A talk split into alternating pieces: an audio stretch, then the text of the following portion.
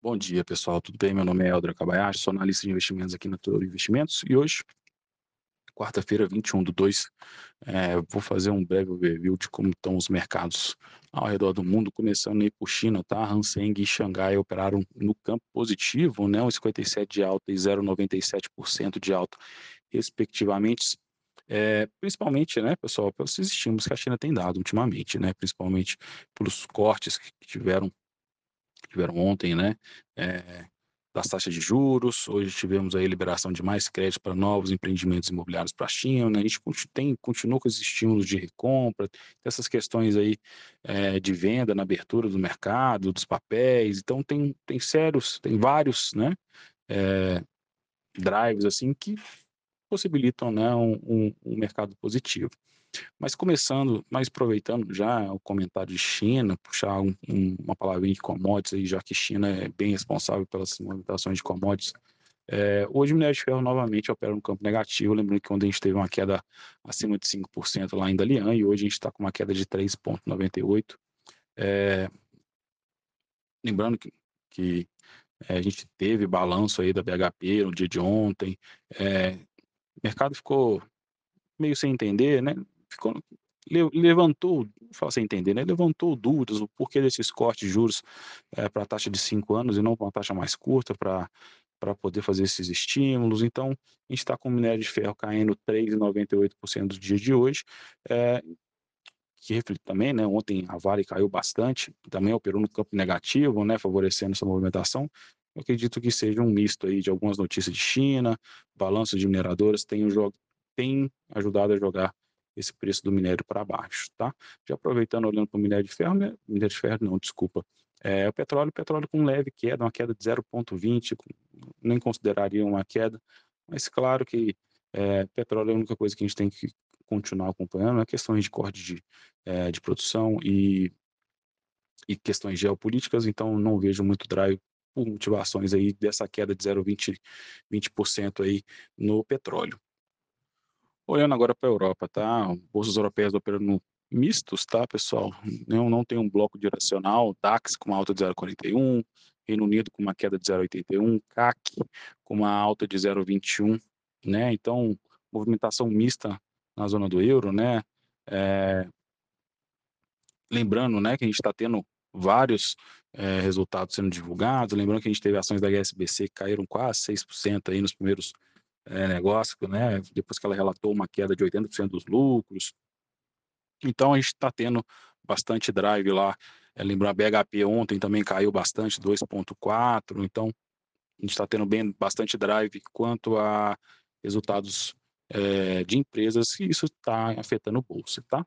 Olhando agora com a questão de Estados Unidos, tá? Estados Unidos no geral operando no campo negativo, Dow Jones, né, olhando só o pré-market, né, então mercados futuros, Dow Jones futuro com uma queda de 0,17, S&P futuro com uma queda de 0,30, Nasdaq futuro com uma queda de 0,66, por questões de agenda econômica, tá, pessoal? Hoje a gente tem a ata, né, a gente tem alguns membros do FONC é, que vão ter um discurso hoje, né, o Bosch que fala hoje, daqui a pouquinho, acho que daqui, começa agora às 10 horas, a gente tem também a, a atas das, reuniões do FONC, às 16. Eu acho que uma coisa que, que é um drive super importante, né, que ela pode acabar talvez sendo até um drive macro, né, que seria os resultados da Nvidia que vão ser divulgados hoje no final do dia. Lembrando que a Nvidia tem sido um drive importantíssimo de alta para mercados.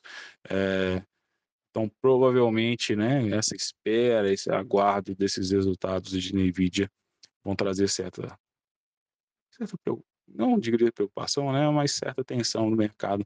Por isso que eu acredito que o mercado esteja operando num campo negativo nesse exato momento, tá? Comentando aí de índices importantes agora nesse exato momento, DXY, índice do dólar, operando com uma alta de 0,04%, né? Então, bem próximo da estabilidade, sem muitas movimentações.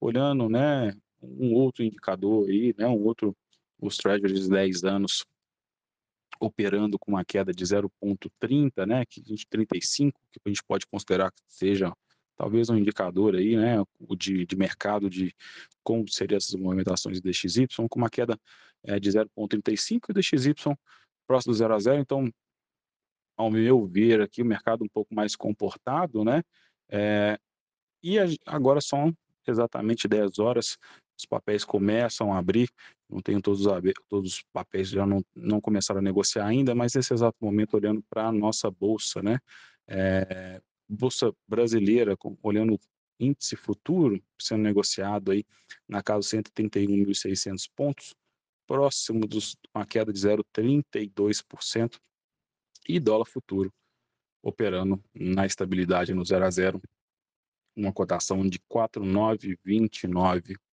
Olhando juros futuros brasileiros, aparentemente, eh, acompanhando essas movimentações dos treasuries americanos, eh, pontas curtas e pontas longas operando em queda, olhando um por um juros de 2 anos aqui no Brasil, um DIF por janeiro pra vencimento em janeiro de 26 com uma queda de 0,36, um juros futuros pra vencimento de janeiro 31 com uma queda de 0,19, e juros futuros para o vencimento de janeiro de 33, né, seria um juros de 10 anos, né, fazendo um paralelo aos treasuries de 10 anos, com uma queda de 0,19. E relembrando, né, sobre os possíveis drives, eh, do dia, né, ata da reunião do FONC hoje às 16h, acho que interessante também acompanhar às 15 os leilão os leilões do título de 20 anos dos Estados Unidos, que, eh, começou a virar um indicador, né, o pessoal acompanhar um pouquinho mais como são esses leilões de títulos dos Estados Unidos, e, eh, no final do dia, né, após o fechamento do mercado, os resultados de Nvidia. Por enquanto, nessa parte da manhã, temos isso de notícias, de movimentações de mercado, agradeço a todos pela companhia e parceria, conte sempre com a Toro, um abraço e um ótimo dia. Valeu.